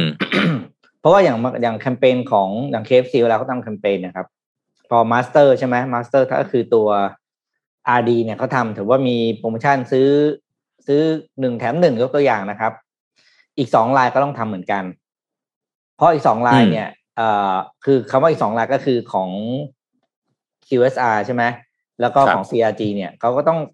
เขาไม่ CRG ของเซ็นทรัลเนี่ยผมจำไม่เขาอาจจะไม่ได้ใช้ชื่อ CRG จำชื่อไม่ได้ละ Central Restaurant Group อ่าเขาก็ต้องทำเหมือนกัน คืออีกสองรายเนี่ยเป็นเป็นแค่โอเปอเรเตอร์ที่ทำหน้าที่ตามแคมเปญบริษัทแม่อืม ก็คือตัว master ที่อยู่ในไทยอะครับ ทีนี้ประเด็นก็คือพอถ้า master ประกาศขายเนี่ยแน่นอนนะผมคิดว่า มันก็มีความเป็นไปได้มากกว่านะที่หนึ่งในสองรายที่เหลือนั่นแหละจะเป็นผู้ซื้อไป แล้วก็จะกลายเป็นผู้ที่มี market share ของ KFC ในบ้านเรามากกว่า คือผมเคยได้ยินผู้บริหารที่เขาอยู่หนึ่งในหนึ่งในสามกลุ่มหนึ่งในสามกลุ่มนี่แหละเขาก็คุยกันบางทีเวลาไปตรวจร้านเนี่ย ต้องดูดีๆนะว่าสาขานี่เป็นสาขาของเราหรือเปล่าเพ ราะคือมันมันมันเหมือนก็จะแยกไม่ออกนึกออกไหมเพราะว่าโดยมาตรฐานการตกแต่งร้านเนี่ยอ่ามันต้องมี pattern ของมันต้องมี pattern บางทีจะเข้าร้านหรือจะไปตรวจทีไปตรวจข้ามคือไปตรวจของคนอื่นไม่ได้ไงนึกออกว่าคุณไปตรวจอะคุณไปยุ่มย่ามไปตรวจของของอีกแฟรนไชส์ซีไม่ได้ มันก็เป็นมุกที่เขาคุยกันที่มันก็เป็นเรื่องจริงที่เราเข้าใจได้นะบอกต้องมีแมปแบบรายชื่อติดตัวเลยอะที่เป็นแอเรียว่าเฮ้ยตรวจตรวจได้ถูกที่นะไปตรวจของสาขาเขาหนึ่งเขาเดี๋ยวมีปัญหาอะไรอย่างเงี้ย ก็สามรายนี่มี CRG นะฮะก็คืออันนี้ CRG คือ Central Restaurant Group นะฮะรายที่สองคือ QSR of Asia อันนี้ตัวย่อคือ QSR อันนี้ของไทยเบฟแล้วก็ RD คือ Restaurant Development ทั้งสามกลุ่มนี้จำนวนสาขาพอๆกันนะนะฮะถ้าย้อนกลับไปเดี๋ยวผมพยายามเช็คตัวเลขเนี่ย CRG มีอยู่ประมาณ 270 280 นะฮะ QSR มีประมาณ 290 นะฮะแล้วก็ RD มีประมาณ 230 สาขาเมื่อกี้ที่เอามาขึ้น ตัวเลขผิดถูกยังไงขออภัย แต่ว่าถ้าดูแล้วเนี่ยก็คือ ballpark number ก็คือใกล้เคียงกันนะครับ ดูแล้วก็คือ RD เล็กที่สุด เล็กที่สุด เพราะฉะนั้นก็อาจจะเป็นไปตามกลไกทุนนิยมหรือเปล่านะฮะเล็กที่สุดก็ขายให้คนตัวใหญ่ซะคนตัวใหญ่ก็แย่งกันแย่งกันสุดท้ายก็จะมีตัวใหญ่ที่สุดนะฮะขึ้นมานะครับ ก็ติดตามแต่ว่านี่พูดนะเสียดาย KFC อะผมก็เป็นแฟนประจำ KFC นะ แต่ที่เสียดายที่ไปแล้วนะ A&W เป็นบิ๊กทัน A&W ไหมผมชอบเคอรี่ฟลายไม่ได้ค่อยได้คือ A&W เนี่ยก็น้อย ตั้งแต่เราเด็กๆอะสาขาสยามนะสยามสยามสแควร์เนี่ยใช่ root beer นะวาฟเฟิลนะ curly fries จริงๆวาฟเฟิลไม่มีใครสู้เลย A&W เนี่ยไปซะแล้วนะฮะเสียดายมากๆนะครับ เออก็ตามเวลาตามเวลา เอ๊ะ A&W นี่เป็นแบรนด์ของประเทศอะไรคุณโทมัสรู้ไหมผมผมเข้าใจว่าสหรัฐอเมริกานะฮะนะครับ อืมผมเข้าใจว่าอย่างนั้นนะกินอย่างเดียวจริงกินอย่างเดียวไม่เคยเช็คประวัติแต่ฟาสต์ฟู้ดของสหรัฐอเมริกาเข้ามาบ้านเราหลายรายก็ไม่ไม่ได้เกิดนะ เกิดแบบไม่ไม่ได้เกิดแบบ establish ได้เต็มที่นะแบบ มีหลายอีกหลายรายที่อร่อยอะแต่เข้ามาไม่ได้อะอืมครับ ยังมีอีกหลายรายมาก ผมก็จำชื่อไม่ค่อยได้มี Jack in the Box นี่ก็โอเคก็อืมก็มีเมนูอร่อย ถ้าถ้าถ้าไก่ทอดอีกยี่ห้อหนึ่งผมชอบนี่นะ Popeyes เคยกินไหมฮะป๊อปเคยมานี่ Popeyes เคยมา เออพอเคยมาแล้วก็หายไป มาแป๊บๆแล้วก็ไปเออนี่ช่วงผมช่วงยี่ห้อผมจำชื่อไม่ได้ มีที่สิงคโปร์ที่ชื่อร้านชื่อร้านมันเขียวๆผมจำชื่อไม่ได้เคยกินอยู่ครั้งสองครั้งช่วงช่วงนี้อร่อยอันนั้นอร่อยอันนึงนะพี่ปิ๊กพี่โทมัสคือร้าน Boost เคยเห็นไหมครับ ที่เป็นร้านแบบผลไม้ น้ำผลไม้ปั่นใช่ไหมผลไม้ปั่นอะไรเงี้ยจริงจริงแล้ว Boost เคยเข้ามาในไทยแล้วครั้งหนึ่งแต่ว่าตอนที่เข้ามาเมื่อหลายปีก่อนไม่ประสบความสำเร็จ แต่ตอนนี้เข้ามาแล้วค่อนข้างค่อนข้างบูมมากนะครับ ซึ่งก็ก็ก็น่าสนใจนะ ว่ามีการเปลี่ยนแปลงอะไรต่างๆ โปรโมชั่นมีการเปลี่ยนแปลงกลยุทธ์ต่างๆ แล้วก็รอบนี้เนี่ยกลับมาแบบยิ่งใหญ่มากเลย คือถ้าใครเคยไป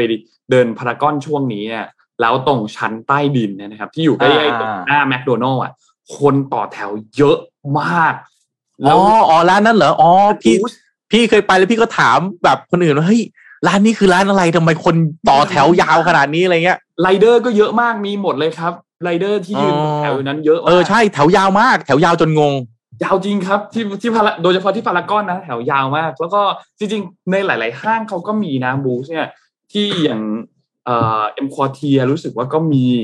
นะครับเซ็นทรัลปิ่นเกล้าอะไรอย่างเงี้ยก็มีมีมีเยอะอะแต่ว่าที่พารากอนนี่คือสุดๆ จริงๆครับ ได้รับความนิยมมากช่วงนี้ แล้วก็นนคิดว่าน่าจะเป็นจากการทำการตลาดในกลุ่มที่อยู่ใน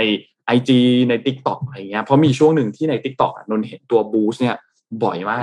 แล้วก็ค่อนข้างประสบความสำเร็จครับสำหรับรอบนี้ก็ขายดีเป็นเทน้ำเทท่าเลยฮะ เมื่อเทียบกับครั้งที่แล้วนะ ครั้งที่แล้วเข้ามาแล้วก็เงียบๆแล้วก็หายไปนะครับ แต่รอบนี้นี่ยมาแบบกลับกลับมาอย่างราชาจริงครับเราพามาดูอีกอันนึงครับ คือข่าวของประเด็นเกี่ยวกับเรื่องฝีดาดลิง ฝีดาดวานอนเนี่ยนะครับ เมื่อวานนี้เนี่ยอย่างที่บอกครับเขาประชุมด่วนกันนะครับ ประกาศว่าจะประชุมด่วนกันวันอาทิตย์นะครับ ซึ่งก็วันอาทิตย์ก็มีประชุมรอบหนึ่งแหละแต่ว่าวันจันทร์ก็มาประชุมกันอีกรอบหนึ่งนะครับสำหรับผลการประชุมของคณะกรรมการด้านวิชาการนะครับตามพรบโรคติดต่อเนี่ยเขาก็มี การสรุปนะว่ายังคงให้ตัวฝีดาดวานอนเนี่ยเป็นโรคติดต่อที่ต้องเฝ้าระวัง นั่นหมายความว่ายังไม่มีการยกระดับเป็นโรคติดต่ออันตรายนะครับ ทางด้านอธิบดีกรมควบคุมโรคนะครับนายแพทย์โอภาสการกวินพงศ์นะครับ ก็ได้ออกมาบอกบอกว่ากรมควบคุมโรคเนี่ยก็มีการประกาศออกมาว่ายังให้อันนี้เนี่ยอยู่เป็นแบบเฝ้าระวังอยู่ ยังไม่ได้ยกระดับขึ้นมาเป็นโรคติดต่ออันตรายคือระดับสูงสุดนะครับ แล้วก็การตรวจเบื้องต้นตอนนี้เนี่ยอย่างที่บอกว่า ผู้ที่สัมผัสใกล้ชิดกับผู้ป่วยโรคฝีดาดลิงที่เป็นชาวไนจีเรียที่พบตัวแล้วเนี่ยนะครับทั้ง 19 รายตอนนี้ยังคงมีผลตรวจเป็นลบทั้งหมด ยังไม่มีใครติดนะครับ แล้วก็ได้มีการวางระบบเฝ้าระวังคัดกรองอย่างรัดกุมนะครับ ก็มีการประสานความร่วมมือกับทางด้านของสำนักงานตรวจคนเข้าเมือง เพื่อให้เพิ่มประสิทธิภาพการตรวจคัดกรองนักท่องเที่ยวที่มาจากประเทศที่เป็นกลุ่มเสี่ยงกันมากขึ้นนะครับ แล้วก็ มีการเฝ้าระวังมีอะไรต่างๆ ทางด้านนายแพทย์โอภาสเนี่ยก็มีการเน้นย้ำนะครับ บอกว่าโรคฝีดาดลิงเนี่ยไม่ได้ติดต่อง่ายเหมือนกับโรคโควิดนะครับ โดยโรคฝีดาดลิงเนี่ยหลักๆ แล้วเนี่ยจะติดต่อได้จากการสัมผัสผู้ป่วยแบบใกล้ชิดมากๆนะครับ เพราะฉะนั้นก็ให้ประชาชนเนี่ยเคร่งครัดมาตรการต่างๆ ไม่ว่าจะเป็นการล้างมือนะครับ จะเป็นสบู่จะเป็นเจลแอลกอฮอล์เนี่ยก็ล้างบ่อยๆสวมหน้ากากอนามัยเป็นระยะห่างก็จะสามารถป้องกันได้ทั้งฝีดาดลิง ป้องกันได้ทั้งโรคโควิด นะครับ นี่ก็สุดท้ายแล้วสรุปนะ ก็ยังไม่ได้มีการยกระดับในเรื่องนี้เพิ่มเติมขึ้นมานะครับ อืมอะเมื่อกี้คุยเรื่องของกินใช่ไหมกลับมาของกินดีกว่า คุยเรื่องฟาสต์ฟู้ดได้ได้ได้ครับมาฮะ ไม่ใช่จะบอกว่าที่บอกผมนึกชื่อไม่ออกก็มีมีคุณผู้ชมก็พิมพ์เข้ามา ใช้ร้านเช็คแช็กแล้วมันผมก็เออใช่ใช่ร้านที่ผมชอบสุดเลยคือร้านเช็คแช็กคุณธรรมะเคยกินเปล่าไม่เคยกินฮะ อ่า เช็คแช็กนี่มันเป็นมันเป็นร้านที่ ผมไปทานตอนผมไปเรียนใน Signing Your Life ที่ที่ที่อเมริกา ก็ไม่เคยกินเขามาก่อนเลยนะ ก็จนเขาได้ไปเมืองเนี่ยเขามีกินนะที่ประเด็นก็คือว่าร้านเขาไม่มีพนักงานสวิตอะไรเลย การสั่งออเดอร์เนี่ยสั่งผ่านคอมพิวเตอร์หมดแล้วก็แค่เดินไปรับ ประเด็นก็คือในเซาท์อีสเอเชียมีทียานที่เดียวที่สนามบินที่สิงคโปร์แต่เมื่อกี้เข้าไปส่องข่าวทันทีแล้วก็เจอคือจะมาเปิดที่ไทยครับ ปีหน้าShake Shack นะครับคนที่เอาเข้ามาก็คือบริษัทที่ เขาเรียกว่าอะไรนะ เป็นผู้นำเข้า Ippudo เข้ามาบ้านเรานะครับ ก็คือบริษัทที่ชื่อ Maxim's Cater Maxim's Caterers Limited นะครับ บริษัทนี้เขาเป็นผู้ที่นำ Ippudo ราเมงญี่ปุ่นเข้ามาในประเทศไทยนะครับ แล้วก็เขาก็ได้สิทธิ์ในการนำ Shake Shack เข้ามาเปิดในบ้านเรา โดยจะเปิดสาขาแรกในปี 2023 แล้วก็วางแผนจะ เปิดให้ครบ 15 สาขาภายในปี 2032โอ้ก็นานกันเนาะ 15 ปีกับ เอ้ย 15 สาขากับ 10 ปี อืม ก็ปีละสาขาอย่างเงี้ยปีละปีสาขาสองสาขาอะไรเงี้ยนะ ก็ผมว่าถ้าถ้ามาประมาณนี้จะขยายช้าไปหน่อยนะ คือธุรกิจอาหารมันเป็นธุรกิจที่ต้องสเกลนะคุณธมันว่าไหมคือใช่ใช่เพราะว่ามันมีค่าใช้จ่ายส่วนกลางอยู่เยอะอะอืมโดยเฉพาะ fastถ้าจำนวนสาขาน้อยเนี่ย ไอ overhead มันมันเอาไปหมด อืมอืม มียอดขายนะ มีไอยอดขายเนี่ย ลบต้นเอ่ออะไรนะ cost food cost อาจจะมีกำไรอยู่ แต่พอลงมาโอเจอ operation น่ะต้องมีทั้งเรื่องครัวมีโอสารพัดไอ้ค่าใช้จ่ายส่วนกลางเนี่ยมันทำให้สุดท้ายกำไรบรรทัดสุดท้ายเนี่ยมันมันไม่พอ เพราะฉะนั้นต้องสเกลไอ้บรรทัดแรกให้เร็วที่สุดใช่ไหมฮะ ยอดขายต้องมาสาขาต้องมาอย่างเงี้ยนะครับ เพราะฉะนั้นถ้า มีระดับแบบไม่กี่สิบสาขาก็จะเป็นแบบ A&W อะที่ bye bye ไปซึ่งน่าเสียดายมาก อืม แล้วคนจะทะแต่ก็ไม่แต่ก็ไม่แน่ เพราะว่า เดี๋ยวนี้มันก็ไม่ต้องมีหน้าร้านเนาะก็จะไม่มีแต่ฟาสต์ฟู้ดมันปิ๊กปิ๊กมันฟาสต์ฟู้ดใน cost ไอ้ food cost มันสูงมากไงโอ้ดีถ้าคุณเป็น fine dining เนี่ย food cost คุณก็จะต่ำใช่ไหมยี่สิบเปอร์เซ็นสามสิบเปอร์เซ็นพอคุณเป็นฟาสต์ฟู้ดเนี่ยโห food cost คุณอย่างเดียวก็บางทีห้าสิบหกสิบเปอร์เซ็นแล้วผมไม่แม่นแล้วเมื่อก่อนผมทำแต่เดี๋ยวนี้ไม่แม่นละ นะฮะพอแบบนี้ปั๊บเนี่ยเจอ labor cost เจอ rental cost ก็ไปใช่ไหมฮะก็แทบไม่เหลือเปอร์เซ็นต์ก็เหลือน้อยมากครับคือถ้าเกิดมาทำเป็นเหมือนเหมือน cloud kitchen เหมือนเบอร์เกอร์ที่เป็นแบบเป็นเป็น truck ด้วยแล้วก็ส่งได้ด้วยนะ ก็ก็มีสิทธินะก็มีสิทธิ์อ่าอืมนี่พูดถึงเบอร์เกอร์คุณธมัสคุณคุยเรื่องกินข่าวเขิมไม่อ่านละ นี่ผมเนี่ยคุณธมัสถ้าบอกว่าคุณธมัสเนี่ยชอบราเมง ผมเป็นคนที่ชอบเบอร์เกอร์นะคุณรู้ป่ะอ๋อโอเคอ่าโดนที่ชอบเบอร์เกอร์ไหมได้เลยครับเบอร์เกอร์นี่ก็ใช่ไหมทานเออเหมือนกันครับ อันนี้จะมีร้านไหนที่เปิดเบอร์เกอร์พร้อมราเมงบ้างไหมฮะเนี่ยเราจะได้ไปกิน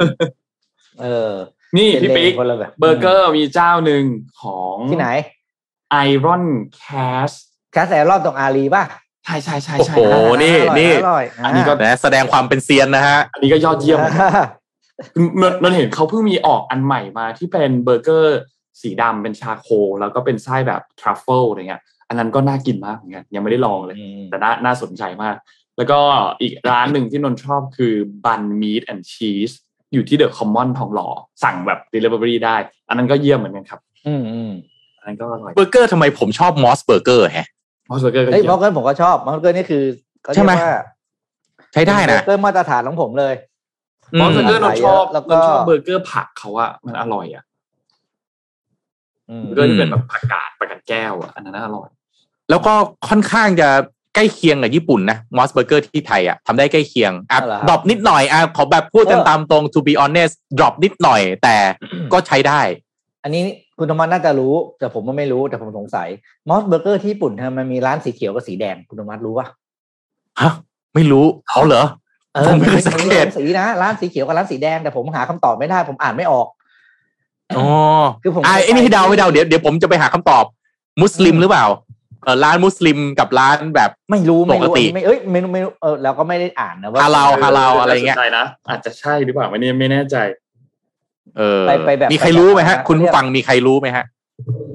อ๋อผมเพิ่งรู้ว่ามอสเบอร์เกอร์มีสีแดงกับสีเขียวเหรอ เออมันมีร้านสีแดงสีเขียวผมไป ตอนนั้นผมไปเอะเดี๋ยวนะ เมืองอะไรเนาะพอดีผมต้องไปประชุม ผมไป ผมไปดูไอ้ museum ของของของไอ้ราเมง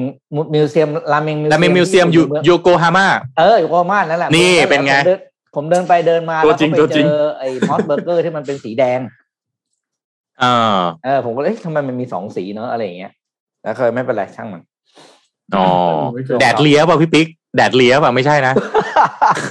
ไปเวนั้นเหรอครับพี่ เลียจนข้ามแพนโทนเลยเหรอ ข้ามข้ามสีเบจเลยเหรอเอเอออ เออ ข้ามแม่สีกันไปเลย ครับอืมแล้วไอ้ตอนนี้ญี่ปุ่นร้อนมากนะ ตอนนี้ญี่ปุ่นร้อนมากเหรอนะระดับสามสิบหกองศา ร้อนครับ ร้อนจริงร้อนกันทั่วโลกๆมีบางตอนเลยสี่สิบองศานะ อืม นะฮะแต่นี้เราคุยกันเราไม่สนคุณผู้ฟังแล้วนะฮะเราเราคุยกันเรื่องของกินถ้าเป็นของกินเมื่อไหร่นี่เมื่อกี้นนท์ยังพูดเรื่องฝีดาดลิงนี่พี่ยังวนๆอยู่กับไก่ทอดทอสตาอยู่เลย ครับผมนี่ งั้นเดี๋ยวปิดท้ายปิดท้ายเรื่องการ์เรื่องตูนดีกว่าเรื่องของกินเรื่องใหญ่ครับอืมอืมมาปิดท้ายเรื่องการ์ตูนกันดีกว่าการ์ตูนนี่คุณธรรมะมาต้องคุยเรื่องนี้ One Piece อืม One อะ Piece พี่ก็พี่ปิ๊กเอาวันพีก่อนเดี๋ยวผมมีต่ออ่าเหรอ One Piece เนี่ยเพิ่งอ่าฉลอง ครบรอบ 25 ปีไปเมื่อวันอ่าเมื่อวันที่ 25 กรกฎาคมก็คือเมื่อวานนะครับ โดยเป็นเขาเรียกเป็นเล่มที่ 100 ใช่ไหมเพิ่งอืมออกวางขายไป ในที่อ่าฝรั่งเศสนะครับ แล้วก็โอ้โหบอกต้องบอกเป็นการ์ตูนที่ได้รับความนิยมที่สุดแล้วนะครับ มียอดที่สุดในโลกพิมพ์ยอดพิมพ์มากกว่า 490 ล้านเล่ม อืมการ์ตูนนะการ์ตูน 490 ล้านเล่มผมนึกไม่ออกแล้วว่าโอ้โหความนิยมจะขนาดไหนนะครับ แล้วก็ ในฉบับที่100เนี่ย ก็เพิ่งออกวางขายนี่นี่อ่านข่าวจาก Japan Today นะฮะแต่ก็เขาก็เขียนว่าไอฉบับที่100เนี่ยเพิ่งออกวางขายที่ฝรั่งเศสนะครับ เป็นจำนวน250,000เล่มนะครับ แล้วก็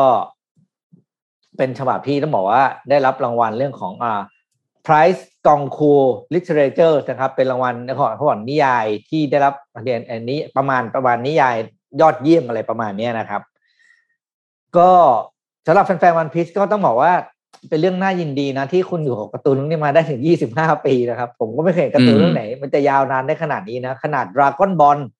ที่ว่ายาวๆแล้วเนี่ยยังไม่ถึงช่องโทมัส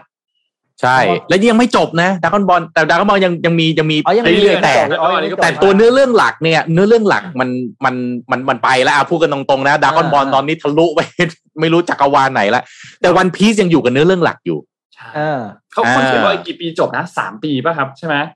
สามปีนนท์เห็นที่อาจารย์กมสัมภษณ์คนคนคนเขียนนี่ไม่เราไม่รู้ว่าตอนจบจะเป็นยังไงด้วยใช่ไหมอ่าอิอิชิโร่โอดะใช่ไหมโอดาอืมโอดาคือคนเขียนปัจจุบันเนี่ยอายุ47เองนะฮะเขียนอายุเขียนแสดงว่าเขียนการ์ตูนตั้งแต่อายุ22แล้วก็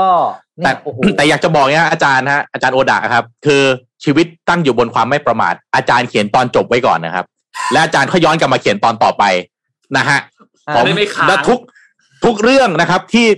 โคนันนี่เขาทำแบบนี้เขามีตอนจบแล้วนะฮะอาจารย์เขียนตอนจบไว้ก่อน ส่วนอาจารย์จะเขียนระหว่างนี้จะไปอีกกี่ตอนไม่มีใครว่าครับ แต่อาจารย์ช่วยเขียนตอนจบก่อน อันนี้ด้วยความหวังดีแล้วด้วยความแบบจากใจเลยจากคนอ่านนะครับครับ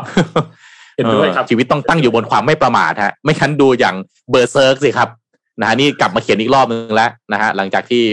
เอ่อเอ่อคนเขียนเขาเสียชีวิตไปนะอาจารย์ก็เสียชีวิตไป นี่ฮันเตอร์เอ็กฮันเตอร์ฮันเตอร์ก็กลับมาเขียนนะกลับมากลับมาเขียนอีกรอบหนึ่งแล้วหลังจากอาจารย์อ๋อพี่ไม่ได้พี่ไม่ได้ตามเรื่องนี้ฮะที่ที่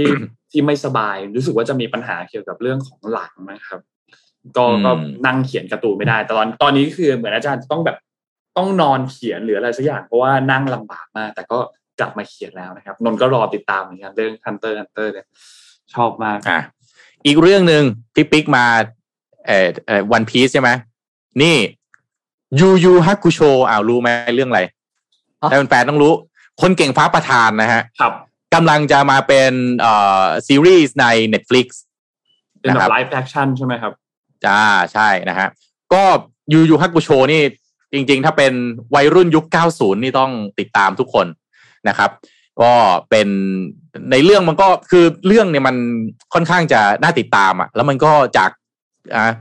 เด็กเด็กๆที่แบบไม่ได้เรื่องอะไรเงี้ยนะฮะแล้วก็ฟื้นกลับมาหลังจากความตายแล้วก็มาโอ้โหไปตะลุยปราบอะไรมารเทพปเราเยอะแยะเต็มไปหมดเลยเนี่ยเออเป็นที่ฮือฮานิดนึงเพราะว่า Netflix เนี่ยเขาเปิดค่อยๆค่อยๆแง้มภาพ แต่ว่านิดนึงนะพอแบบแง้มภาพคนแสดงออกมาเนี่ยอาจจะดูแล้วไม่ค่อยถูกใจแฟนๆการ์ตูนยูยูฮักคุโช หรือคนเก่งฟ้าประธานสักเท่าไหร่เพราะว่าถ้าในเรื่องเนี่ยนะฮะ อย่างอุราชิมะยูสุเกะเนี่ยนะฮะแล้วก็หลายหลายคนเนี่ย คือพอเทียบกับเทียบกับตัวแสดงจริงเนี่ย มันดู drop ไปหน่อยนะมันดู drop ไปหน่อยนะฮะก็เลยโดนโดนวิจารณ์เยอะอ่าทั้งนี้ทั้งนั้นเดี๋ยวต้องรอดู เพราะว่ารู้สึกว่าจะมาปีหน้าเลยนะฮะมาอุราเมชิยูสุเกะผมพูดเมื่อกี้อุราชิมะอุราเมชิยูสุเกะมีคุณผู้ฟังช่วยแก้ให้นะฮะเอ่อเดี๋ยวรอติดตามเรื่องนี้ดูแล้ว น่าสนใจแต่ว่าความเป็นญี่ปุ่นนะพี่ปิ๊กนนท์ครับเอาตรงเวลาญี่ปุ่นทำซีรีส์หรือทำอะไรออกมาเนี่ย มันจะมีจริตความเป็นญี่ปุ่นนิดนึง ซึ่งพูดตรงๆว่าอาจจะไม่ค่อยตรงจริตคนนอกญี่ปุ่นเท่าไหร่ นักแสดงอะเวลาแสดงอะมันจะมีความจริตญี่ปุ่นอะแต่ว่าถ้าเป็นเกาหลีเป็นอะไรเงี้ยจริตจักร้านมันจะดูนะเหมาะเอ่อคนคนดูเนี่ยรู้สึกว่าโอเคกว่า คนก็หวังว่า เออ นะ อันนี้มาเป็นญี่ปุ่นแสดงเนี่ย หวังว่าจะเต็มที่นะไม่ได้ดูแบบนะดูดูเหมือนไอ้พวกเอ่อเซนไตหรืออะไรพวกไอ้มดแดงที่บางทีเวลาแสดงแล้วบางทีคนอาจจะรู้สึก อืมแสดงเต็มที่กว่านี้หน่อยได้ไหมอะอะไรอย่างเงี้ยนะฮะติดตามกันไปนะครับคนเก่งฝาประธานไม่ได้ดูการ์ตูนเรื่องนี้เหมือนกันไม่รู้เรื่องเลยจริงเหรอโอ้โห เรื่องนี้พี่บอกเลยนานมากเลย ไม่ได้ตามเรื่องนี้ครับ เรื่องนี้เป็นหนึ่งเรื่องที่ไม่ควรพลาดฮะสนุกมากสนุกมากโอ้โหมันเป็นซื้อเป็นเป็นแบบอันนี้ใช่ไหมเป็นเซ็ตใช่ไหมแต่นั้นพอไหวจริงๆอ่านออนไลน์ได้ครับ อ่านออนไลน์ได้เรื่องเนี้ย ก็น่าจะเอาออนไลน์แบบถูกลิขสิทธิ์นะขอขอสนับสนุนถูกลิขสิทธิ์แล้วกันนะครับ นี่นี่หลังๆนี่ Netflix เขาพยายามดึงอะไรอะ ดึงแฟนๆที่เป็นผู้ใหญ่หน่อยเนาะให้กลับมาดูนะเนี่ยอย่างเรื่องอย่างเงี้ยนะฮะอย่างรุ่นนนท์ไม่ได้ไม่ไม่ไม่ทันแล้ว ใช่ไหมแต่อย่างเนี่ยอย่างรุ่นอย่างเนี้ยวัยรุ่นยุคเก้าศูนย์ยุคแปดศูนย์เนี่ย จะจะทัน พอทันปั๊มก็อยากอยากมาดูไงเฮ้ยเป็นไงเนี่ย ตอนเออภาคไปสู้กับเออสองพี่น้องภาคกลายเป็นจิ้งจอกอะไรอย่างเงี้ย เออมันมันเป็นยังไงอะไรเงี้ย ก็ก็ก็อยากไปดูถามว่าเอ๊ะโหจะดูทุกตอนขนาดนั้นแต่น้อยมันทำให้ผมจะรู้สึกว่าเออผมก็อยากไปกดรีโมทดูไอเนี้ยถ้าเกิดว่ามันมันมันมันมาฉายที่ Netflix นี่เมเมตอนนี้นี่ก็มีหลายเรื่องมากเลย คือตอนนี้นนพยายามไล่ดูนั่งไล่ดูอนิเมะอยู่ครับดูตอนนี้ณปัจจุบันนี้ดูยายบะอยู่นะครับคิเมะสึโนะยายบะ Demon Slayer เนี่ยดูอยู่ แล้วก็เพิ่งดูตัว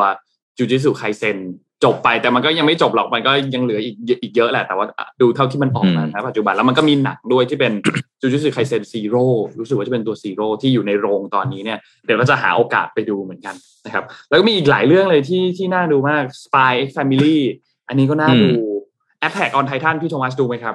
โอ้แน่นอนครับ จะเหลือเหรอครับ เรื่องนี้นี่ โอ้โห สุดยอด plot twist นะฮะใครใครที่อยากจะใครที่อยากใค รที่อยากเกลียดคนอ่านใครเกลียดคนเขียนขออภัย ไปอ่านเรื่องนี้ฮะ ไปอ่านเรื่องนี้เลย Attack on Titan แล้วก็จะแบบ คุณจะอินกับการเมือง แบบสุดๆ แบบที่คุณแบบ โอ้โหเฮ้ยส่งลิงก์มาเลยส่งลิงก์มันเขียนการ์ตูนไซไฟฮะให้เป็นการเมืองได้พี่ปิ๊กต้องไปดูเลยเรื่องนี้สุดจริง แล้วแล้วเป็นเป็นการ์ตูนที่ final season ไม่มีจริงครับ final season ของ final season ของ final season ไปเรื่อยๆยังไม่จบซะทีนะครับ เออแต่ว่าต้องเรื่องนี้แนะนำเลยว่า คือให้ดูแต่ว่ามันก็เออมันก็จะเรทอาจจะต้องสิบแปดบวกนิดนึงแล้วมันมีความรุนแรงอยู่เยอะสักนิดนึงครับนะครับ แต่ก็ให้ให้แนวคิดดีๆผมไม่อยากใช้คำว่าให้ข้อคิดให้แนวคิดที่ดีว่าเออไอ้ที่เราอินการเมืองเรามีความเชื่อแบบนี้ เราคิดว่าอีกฝ่ายหนึ่งมันเลวอีกฝ่ายหนึ่งมันแย่เนี่ย เออ ถ้าเราถอยออกมาดูแบบห่างๆหน่อยเนี่ย เออมันอาจจะไม่ใช่อย่างนั้นก็ได้นะ ซึ่งไอ้เรื่อง Attack on Titan เนี่ยมันจะทำให้คุณดึงดึงตัวเองออกมาห่างๆครับ จากความอินบางอย่างของคุณในเรื่องการเมือง